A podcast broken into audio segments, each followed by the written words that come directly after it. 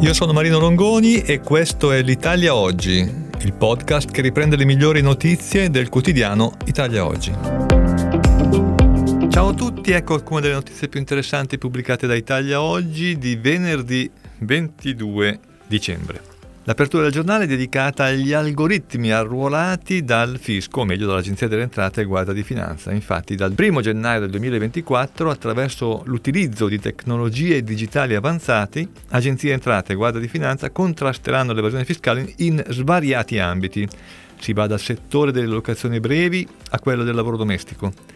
Dalla variazione delle rendite catastali degli immobili sui quali sono stati effettuati interventi edilizi che sono rientrati nel super bonus, all'efficientamento dell'attività di recupero coattivo delle somme affidate alla riscossione, per finire con i soggetti che decideranno di non accettare o di non inviare i dati necessari per l'elaborazione della proposta di concordato preventivo biennale con l'Agenzia delle Entrate.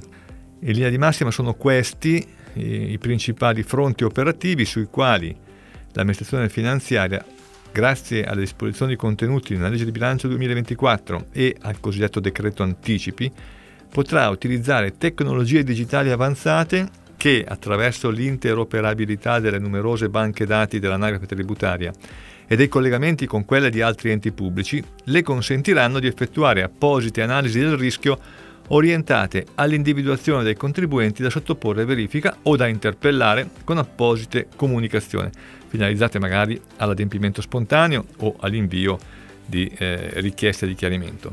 Seconda notizia, illeciti più tutele a chi denuncia. Parliamo di whistleblowing, che è lo strumento di compliance aziendale che permette di segnalare in modo riservato e protetto eventuali illeciti sul proprio luogo di lavoro.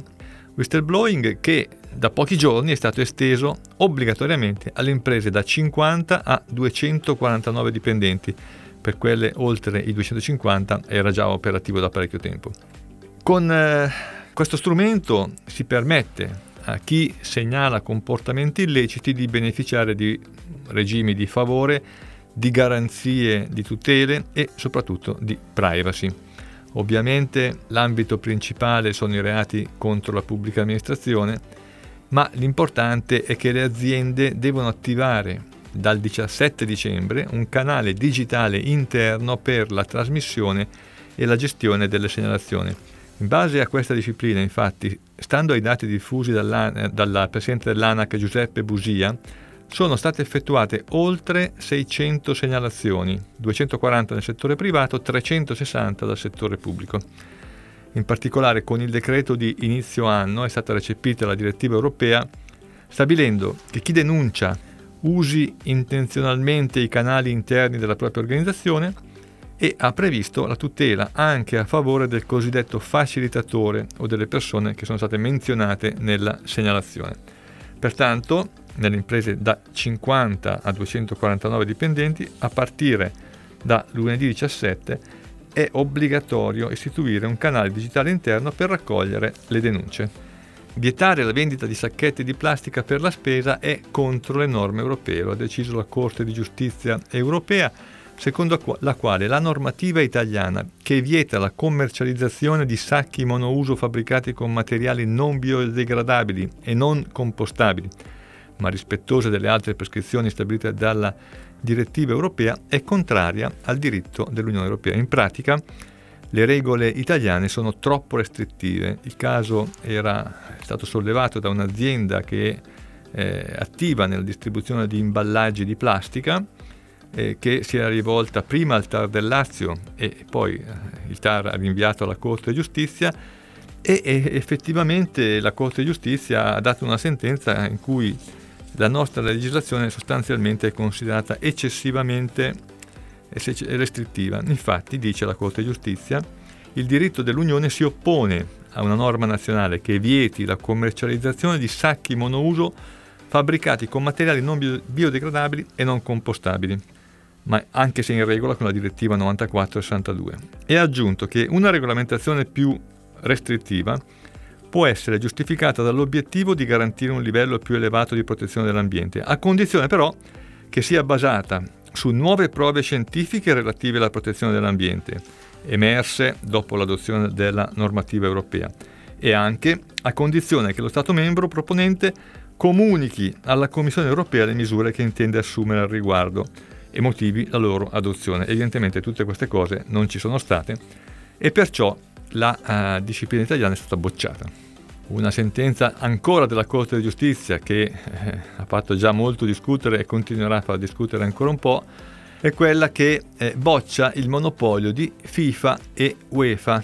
Le norme della UEFA e della FIFA che vietano la costituzione della Superlega sono infatti contrarie al diritto europeo.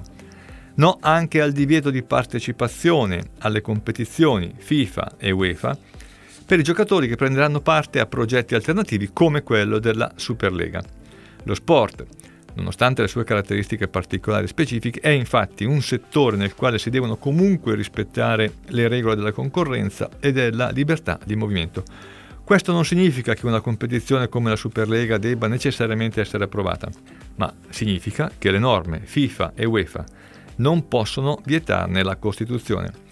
Questo è in sostanza il contenuto della sentenza della Corte di giustizia europea. Nello specifico, la Corte ha quindi stabilito che le misure dei due organi sovranazionali che prevedono l'approvazione preventiva delle competizioni calcistiche interclub sono contrarie al diritto del, dell'Unione Europea.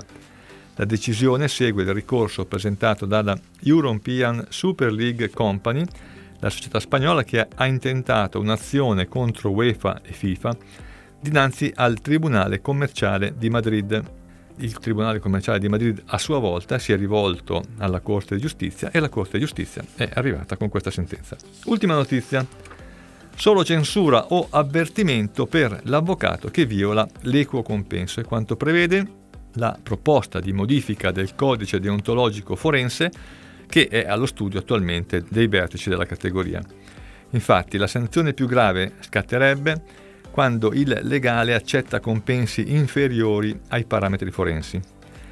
La sanzione minima, invece, quando c'è una semplice trasgressione agli obblighi di comunicazione. Si tratta comunque in entrambi i casi di misure tenui, perché, come è emerso dai lavori parlamentari, il professionista che accetta un compenso iniquo è già in qualche modo vittima di un cliente forte, quello che succede almeno nella maggior parte dei casi e non andrebbe ulteriormente vessato da obblighi e sanzioni. E in questa direzione sta andando il nuovo codice deontologico forense. Questo è tutto per oggi, a risentirci alla prossima occasione, buon Natale agli ascoltatori.